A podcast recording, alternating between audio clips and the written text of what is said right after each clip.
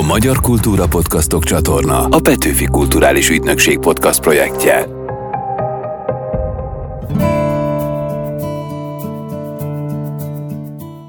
A Talpig Magyart hallgatjátok, a Petőfi Emlékév hivatalos podcastjét, én Rédl Ádám vagyok. Ha végre itt a nyár, érdemes megismerni a 19. század nyaralási szokásait, ezért ebben az adásban fejest ugrunk a reformkor legforróbb napjaiba és témáiba.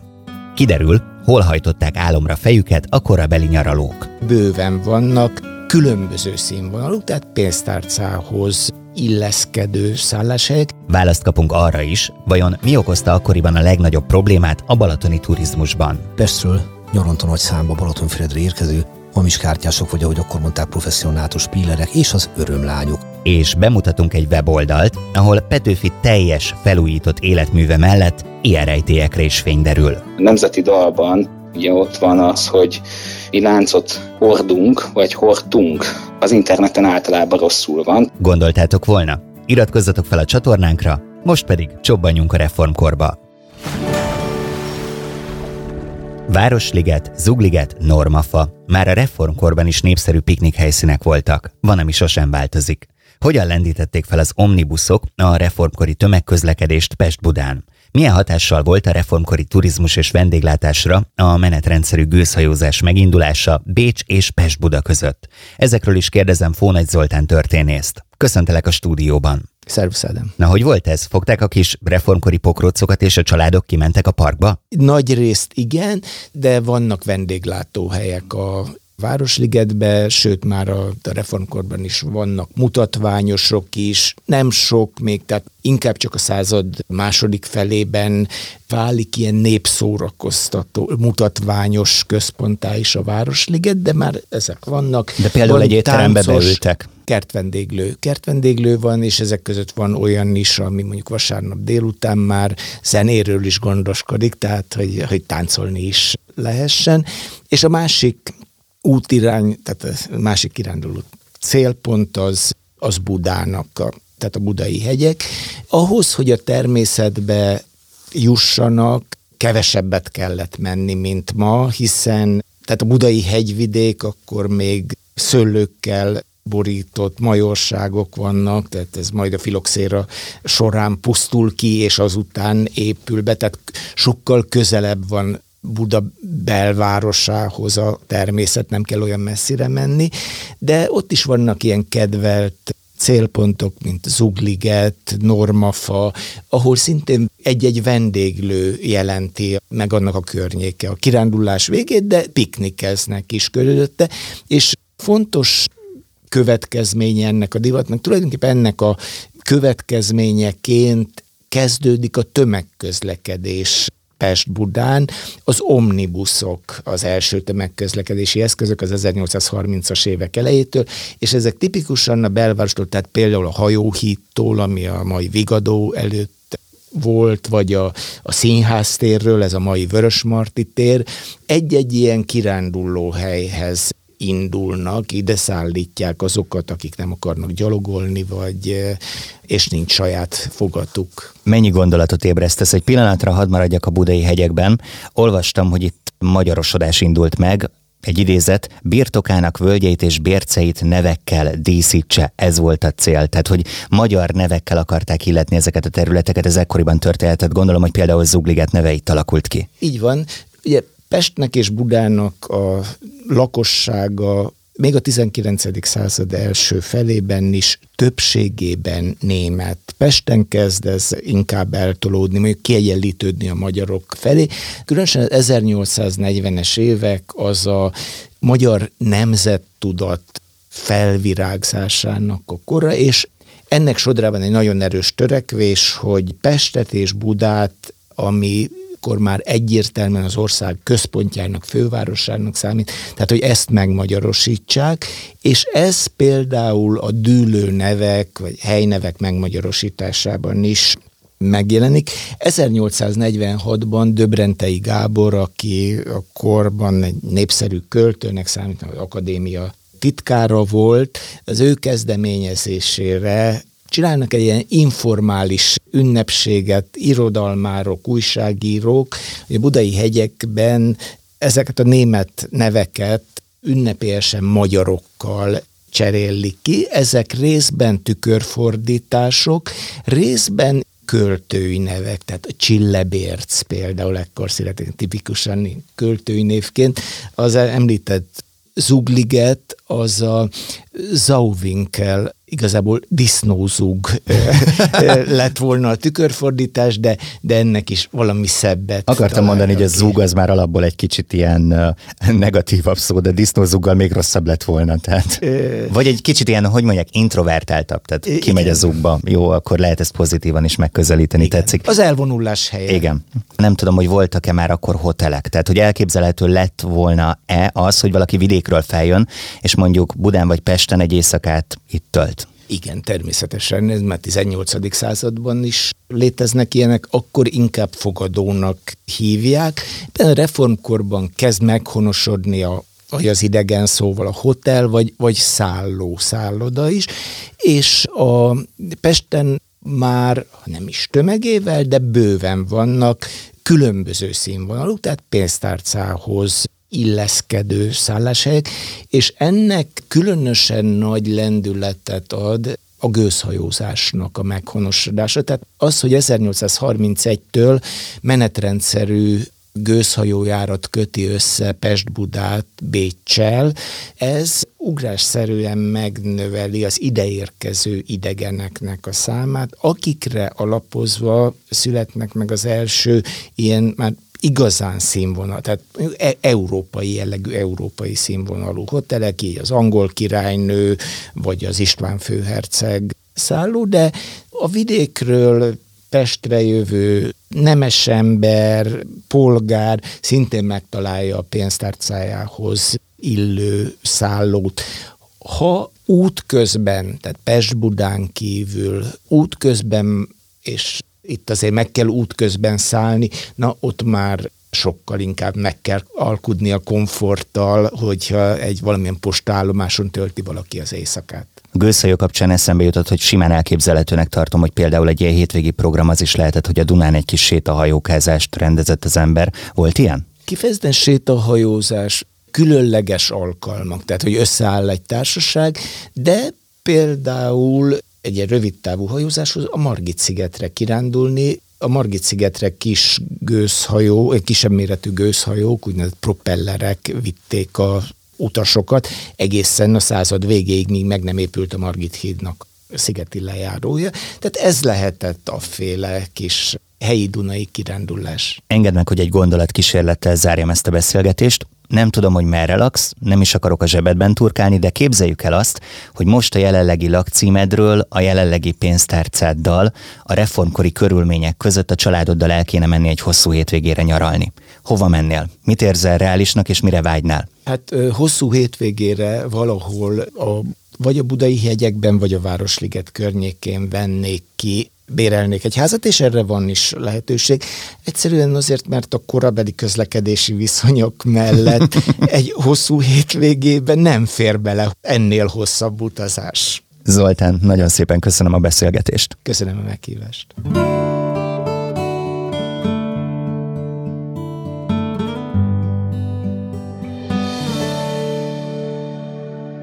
Az ország nyári fővárosa. Így emlegették Balatonfüredet a reformkorban. Nyaranta a politikusoktól és a főuraktól kezdve a művészekig mindenki eljött ide pár hétre. Van, aki azért, hogy gyógyuljon, és voltak olyanok is, akik a könnyed kikapcsolódást keresték. A korabeli füredi éjszakai életről Katona Csaba történész mesél nekünk. Szia Csaba, üdvözöllek a stúdióban. Szerbusz, üdvözöllek téged is, és a kedves hallgatókat is. Kutatási területed a 19. századi Balaton, sőt a Balatonnak a kulturális nagykövete vagy, úgyhogy azt hiszem, hogy abszolút alkalmas téma lesz ez a beszélgetésre. Talán kezdjük onnan, hogy neked mi a meglátásod, miért nem fürödtek a reformkorban a Balatonon nyaralók, miért volt az, hogy Veselényi Miklósnak kellett egy kicsit megtörnie azt a, hát mondjuk azt tabut, hogy a Balatonba nem megyünk be? Hát ha ugyan megtörte, mert a teljesítménymániás Veselényi Miklós naplójában nem szerepel az a legendás úszás, miszerint Balatonfüredről Tihanyba átúszott volna, Tóth Bence Tamás kollégám kutatásai legalábbis azt látszanak alátámasztani, hogy ez egy legenda. Na de nem véletlen, mm. hogy ez a legenda megszületett Veselényi kapcsán. Hát miért nem fürödtek a Balatonba? Azért nem fürödtek a Balatonba, mert nem voltak kiépített fürdőhelyek. A tóra, a Balatonra úgy néztek, ami minimálisan hasznosítható, lehet halászni, lehet nádat vágni, télen lehet jeget vágni, de bizony már a 18. századtól a 19. századig voltak olyan elképzelések, hogy ki kell szállítani ezt a haszontalan gyilkos víztömeget, ami emberek életét követeli, hiszen emberek fullannak bele, és milyen volt a partja? Mocsaras, nádas, szúnyogos, szóval semmi, de semmi nem volt vonzó benne. Akkoriban egy átlagos reformkori ember, mondjuk nem a legszegényebb, de nem is a legjobb módúbb, hányszor fürdött egy héten? Hát kevésszer maradjunk annyiban, hogy a... Tehát, hogy ugye a víz se vonzotta úgy nagyon. Hát meg nem lehetett annyira vízhez jutni, tehát azért ne felejtsük el, vezetékes víz nincsen, kútról kell hozni, vagy a folyóról, vagy egyéb helyekről, tehát mondjuk a, azért vasárnap illet megmosakodni maradjunk ennyibe, de hogy ez tételesen milyen társadalmi rétegnél mennyiben teljesült, azt már nehéz ellenőrizni. Viszont a Balatonnál meg az volt a helyzet, hogy a Balaton első fürdőhelye, Balatonfüred, amelyik már a 18. századtól mozotta a fürdőket, az véletlenül is a tóvizével csalogatta oda az érdeklődőket, hanem a savanyú víz, a gyógyforrás, amit lehetett inni, meg lehetett benne fürödni. És aztán valamikor valóban a reformkor vége felé, de inkább a 19. század második felében növekszik meg az igény arra, hogy menjünk be a tóba, építsük ki a hidegfürdőt, hiszen egyrészt jó esik, kellemes, na meg egészséges is. Ment, és nyilván meg kellett tanulni úszni is. Kíváncsi vagyok, kik voltak az első úszás oktatók. Ezt nagyon nehéz ellenőrizni, ugyanis az a helyzet, hogy a történész arról tud számot adni, amiről történelmi forrás fönnmaradt. De azért a északi Balatonpart ugye gyorsan mélyül a víz, tehát igyekeztek úgy megcsinálni az ezeket a fürdőket, hogy nagy veszélybe ne kerüljön senki, de szinte minden nyáron volt halálos áldozat. Voltak olyan gasztronómiai kuriózumok, amiket ma is lehet találni? Tehát például lángos, vagy volt-e már ekkor hideg nyalat, azaz fagyi? Jékása még nyilván nem, de mondjuk hideg nyalat volt-e? Hideg nyalak de azért a Balatonnál elsőlegesen nem ezt fogyasztották. Következő a helyzet, hogy ha valaki elmozdult mondjuk Balatonfüredre nyaralni, akkor az jellemzően nem egy vagy két vagy három napra jött a vasút megjelenése után, hiszen kényelmetlen és lassú volt oda utazni. Ugye 1847-től Balaton kenesétől már a kisfaludi hajóval lehetett elmenni Füredig, előtte azonban csak lovaskocsival Pest felől. Ezért aztán kiépült az infrastruktúra, szállások, vendéglők, éttermek. Fennmaradt például a nagy vendéglőből egy étterem 1800, egy étlap 1850-es évekből. Itt kiváló pesgőkkel, különféle borokkal lehet találkozni jellemző balatoni ételként a fogassal, ami még Otto Jánke Berliné könyvkiadónak is ízlett, amikor Jókai Mór később a 19. század második felében megkínálta vele. Hideg nyalat is akadt, ami pedig az italokat illeti, hát azért helyben elég jó borterem. Nem sokára borral folytatjuk, csak egy fél mondat a fogasra reflektálva, hogy végre olyan hal, amit a Balatonból is ki lehet fogni, tehát hogy nem hekkezgetünk meg ilyenek. Ugye ősi legenda, hogy a legismertebb balatoni hal a hekk, aminek nincs feje. hát, hogyha valaki látott már fotót hekről, teljes egészen az láthatja, hogy rablóhal lévén elég csúnya ábrázata van neki, hát de egy át kettő persze nem a Balatonba terem. A fogas, az viszont igen. Így van. No, hát nézzük ezt a boros vonalat is, ugyanis hát egy dolog mellett nem tudok elmenni. Tudatos eltávolodás a lakótértől, főleg, hogyha valaki Budán vagy Pesten lakik, az sok mindenben felszabadítja. Manapság az angolokról is szokták mondani, hogy otthon milyen kultúráltak, de hogyha elmennek külföldre, akkor ott minden elszakad. Mennyire tartozott a lazább életvitel az ilyen utazásokhoz, illetve mennyire volt ennek része az általad már említett bor? Igen erőteljesen hozzátartozott. Tehát a reformkori Balatonfüredet nagyon sokszor ilyen idealizáltan képzeljük el, hogy csak és kizárólag jól szituált polgárok meg nemesek jelennek meg, akik a haza és a reformok ügyéről tárgyalnak. Ez igaz, de ez egy részigazság. A legtöbb ember azért érkezett, hogy pihenjen, szórakozzon, a szórakozásnak pedig két válfaja volt, a legális meg az illegális. Legálisba beletartoztak a bálok, a hajókázások, a csónakházások, a szerenád, meg ehhez hasonlók, az illegálisba pedig az, amit a Pestről nyaranta nagy számba Balatonfüredre érkező hamis kártyások, vagy ahogy akkor mondták, professzionátus pillerek, és az örömlányok ott tettek lehetővé. Tehát egész egyszerűen a nyári reformkori Balatonfürednek egy állandó problémája, hogy elképesztő mennyiségű prostituált jelenik meg, hiszen a kereslet meg a kínálat kiegyenlíti egymást. Hát a fürdő fenntartója a Bencés renden igyekezett minden módon megakadályozni, de nem sok esélyük volt erre. Van olyan feljegyzés Bártfai László naplójából, aki Vörös Marti Mihály a sétálván Balatonfüreden megállapítja, hogy bizony ilyen hölgyek errefelé akadnak, és ha jól emlékszem, így fogalmaz, hogy persze mindenféle színű, szőrűs, kurú jöve oda És hát ehhez az életvitelhez hozzátartozott a hamis kártyázás mellett az alkohol fogyasztása is, az az ital pedig, ami a legnagyobb száma előfordul Balatonfüreden, hiszen gondoljunk Badacsonyra, a Csopakra, Balatonfüredre, az a bor volt. Tehát igen, az italozás része volt ennek. Három kérdés is jön, sorban haladok. Ez azt jelenti, hogy sokszor ezek a nyaralások vagy kiruccanások gyerek és vagy család nélkül történtek? Volt erre is példa, nagyon Ugye, ha valaki elment Balatonfüredre nyaralni, akkor be kellett csekkolnia, ahogy ma mondanák, alapvetően három adatot kellett megadnia. A nevét, a lakhelyét és úgynevezett karakterét. Ez igazából egy státusz jelentett, de ugye ez az önreprezentációnak egy fontos eszköze volt. Jókai Mór bejelentkezett Balatonfüredre íróként, háztulajdonosként, magánzóként, képviselőként, tehát amit láttatni akart magáról. Én olyat fürdőlistán nem láttam, hogy egy hölgy azt írta volna be, hogy prostituált, de idézem Kósa Lászlót, kedves tanáromat, aki körülbelül így fogalmazott, hogy tagadhatatlan, hogy a Balatonfüredre nagy számban egyedül érkező fiatal nők jelenléte nem feltétlenül a házassági hűség erősödésének irányába hatott. Szerintem ezt ennél szebben nem lehet körbeírni. Igen, volt erre példa, hogy egyedül érkeztek emberek, és megint csak egy cinikus idézet, volt, aki betegebben távozott, mint ahogy érkezett. A másik két kérdésem már a borra vonatkozik. Ezek jó minőségű borok voltak, és meg tudták maguknak engedni akár az alacsonyabb társadalmi rétegbe tartozók is, vagy ez is a gazdagoknak volt a kiváltsága? Balatonfüred viszonylag drága fürdőhelynek számított, tehát így a középosztálytól a felső középosztályon át az arisztokráciáig kerültek ki a vendégei.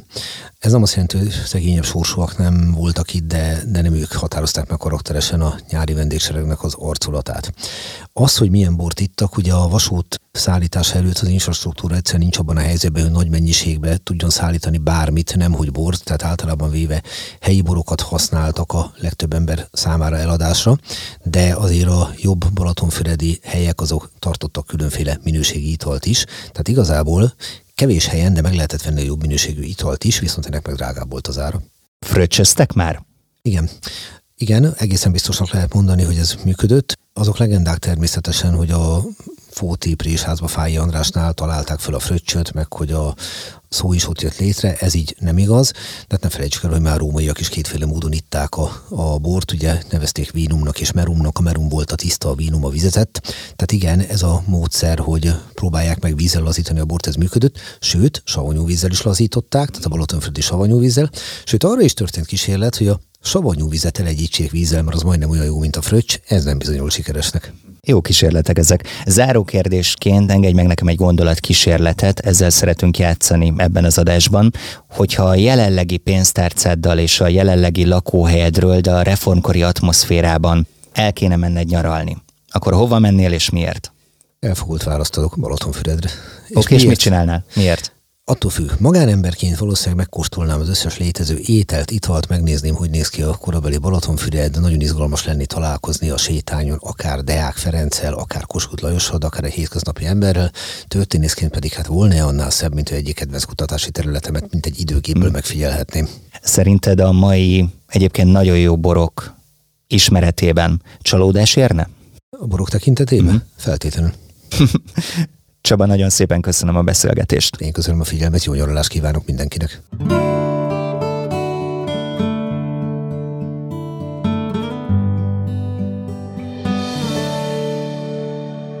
Petőfi Sándor, amerre járt, ott hagyta névjegyét, a verset. 12 év, 76 helyszín, 9 életében publikált verseskötet, 859 vers. A Vándor Petőfi weboldalon most nyomon követhetjük, hogy lánglelkű költőnk mely korabeli településen, mikor, hány verset írt, és azt is, hogy hol találhatóak a Petőfi emlékhelyek. A Petőfi Irodalmi Múzeum költő lenni vagy nem lenni című állandó Petőfi kiállításához kapcsolódó projektről Vaderna Gábor irodalomtörténészt kérdezem. Szia, üdvözöllek a vonalban! Szia, üdvözlöm a hallgatókat! Ez a projekt a te fejedből pattant ki. Nagyon sokat játszottam vele, és érdemes is kipróbálni, de talán induljunk most onnan, hogy elmeséled, hogy mi ihletett arra, hogy rendszerezni kell ezt az egész életművet. A Petőfi Irodalmi Múzeum új Petőfi kiállításában van egy installáció, amelyik térképeket ábrázol, és azt mutatja, hogy Petőfi vándorlásai során hol mennyi verset írt. Itt város térképek vannak egymásra téve, amelyek megmutatják azt is, hogy, hogy hol vannak ma Petőfi emlékhelyek ezeken a város térképeken. Viszonylag nagy mennyiségű térkép van egy grandiózus falra felhelyezve. Tehát már eleve a kiállításra készülve Született egy adatbázis, amiből ez építkezett, a múzeum munkatársaival együtt fölépítettünk ehhez egy külön világot, és közben még én beleütköztem egy másik problémába, hogy hát ehhez jó lenne verseket rendelni ezekhez a helyszínekhez. Tehát ugye a hagyományos kiadások általában időrendben közlik a költeményeket, esetleg a címmutatóból meg lehet nézni őket ABC rendben, de nem lehet őket a keletkezési helyük szerint rendezni, és gondoltunk arra, hogy létre lehetne hozni egy olyan digitális projektet, ahol ez a kereshetőség egy kicsit komplexebb, és még ehhez a háromhoz hozzátettünk egy negyediket, hogy a Petőfi saját kötet kompozícióit is le lehet kérni. Köztük egyébként olyanokat is, amik meg sem jelentek, vagy csak a halála után jelentek meg. Rendkívül izgalmas ez az egész. Ugye ez a weboldal időben és térben kalauzol minket végig Petőfi összes költeményén és így az életén.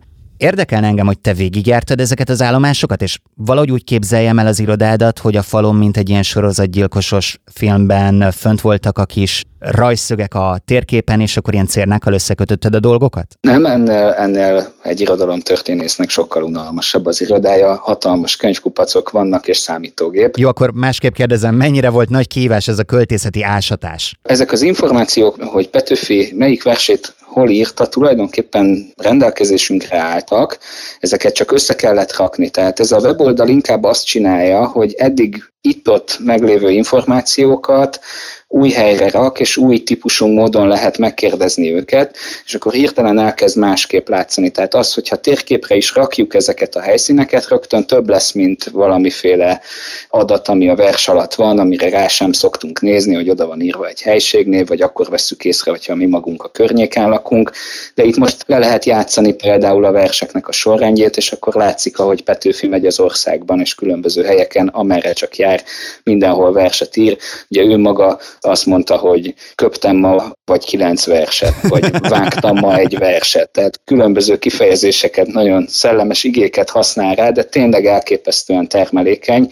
Tehát nagyon rövid idő alatt több mint 850 verset ír, vagy hát legalábbis ennyit ismerünk, valószínűleg olyan ezer verset írhatott körülbelül életében, tehát ezt néhány év alatt teszi meg, és hát nem is akár milyen színvonalon. Értem én, hogy milyen az irodátok, tehát ne egy ilyen Indiana Jones feelinget képzeljek el az egészhez, de volt olyan hely, ahova ellátogattál a kutatás során? Hát most Petőfi emlékév van, úgyhogy mivel ebben érintett vagyok, rendszeresen hívnak ide-oda, és Petőfi szinte mindenhol járt, úgyhogy igen nehéz olyan helyre menni, ahol Petőfi nem volt. Úgyhogy természetesen igen, sok helyen voltam már, és a Petőfi emlékezetnek mindenféle formáival találkoztam. Természetesen te írtad az előszót a projekthez, és én is hadd hozzam ezt az idézetet, mert ez megragadott, én csak úgy köpöm a verseket. Ugye hát ez Petőfitől származik. Amikor végigolvastam ezt, amit ide írtál, akkor egy ponton így megakadt a szemem. Ugye itt van ez a 859 vers, és utána hozzátetted zárójelben, hogy van kettő, aminek a hitelessége megkérdőjelezhető. Igaz, úgy tetted hozzá, hogy csak kettő van, de ezek miért megkérdőjelezhetőek, és akkor egyáltalán miért került bele ebbe a kötekbe? Amikor Petőfi meghalt, feltételezhetően meghalt a Fehér Egyházi ütközetben, ugye nem hagyott hátra egy lezárt életművet, tehát nem úgy ment el, hogy tessék, itt van, lezártam mindent, hanem időről időre felmerült, hogy ezt a verset ő írta, azt a verset ő, ő írta, és a 19. században számos publikáció jelent meg, amelyik azt állította, hogy ezt a verset Petőfi írta valójában. De az a bizonytalan kettő az az, amiről azóta nem sikerült bebizonyítani, hogy nem Petőfi írta, de azt sem, hogy ő.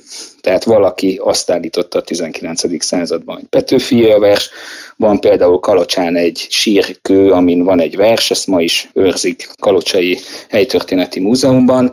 A helyi legenda szerint Petőfi írta, de nem tudjuk. Uh-huh. Azt mondtad, hogy feltehetőleg ezer verset írt. Előfordulhat még, hogy előkerül olyan vers, amit nem ismerünk Petőfi munkásságából? Hát ugye, ahogy halad az idő, egyre, egyre kisebb az esély. De tegyük hozzá, hogy még az 1990-es években is került elő egy, egy egész verses füzet Ibolyák címmel, amelyik teljesen felforgatta a Petőfi filológiát akkor, hiszen egy korai 1843-as, valószínűleg Kecskeméten összerakott kis füzetkéről volt szó, amiben volt egy-két olyan dolog, ami újdonságnak számított, novella szövegek is voltak benne, amit nem ismertünk, és senki nem számított rá, hogy ez egyáltalán előkerülhet, és ilyesmi előfordulhat. De nyilván ennek, ahogy telik múlik az idő, hát költőnk most már 200 éves, egyre kevesebb az esélye. Előttem van a Vándor Petőfi weboldal, egy picit beszélgessünk erről, hát ha valaki más is kedvet kap böngészni.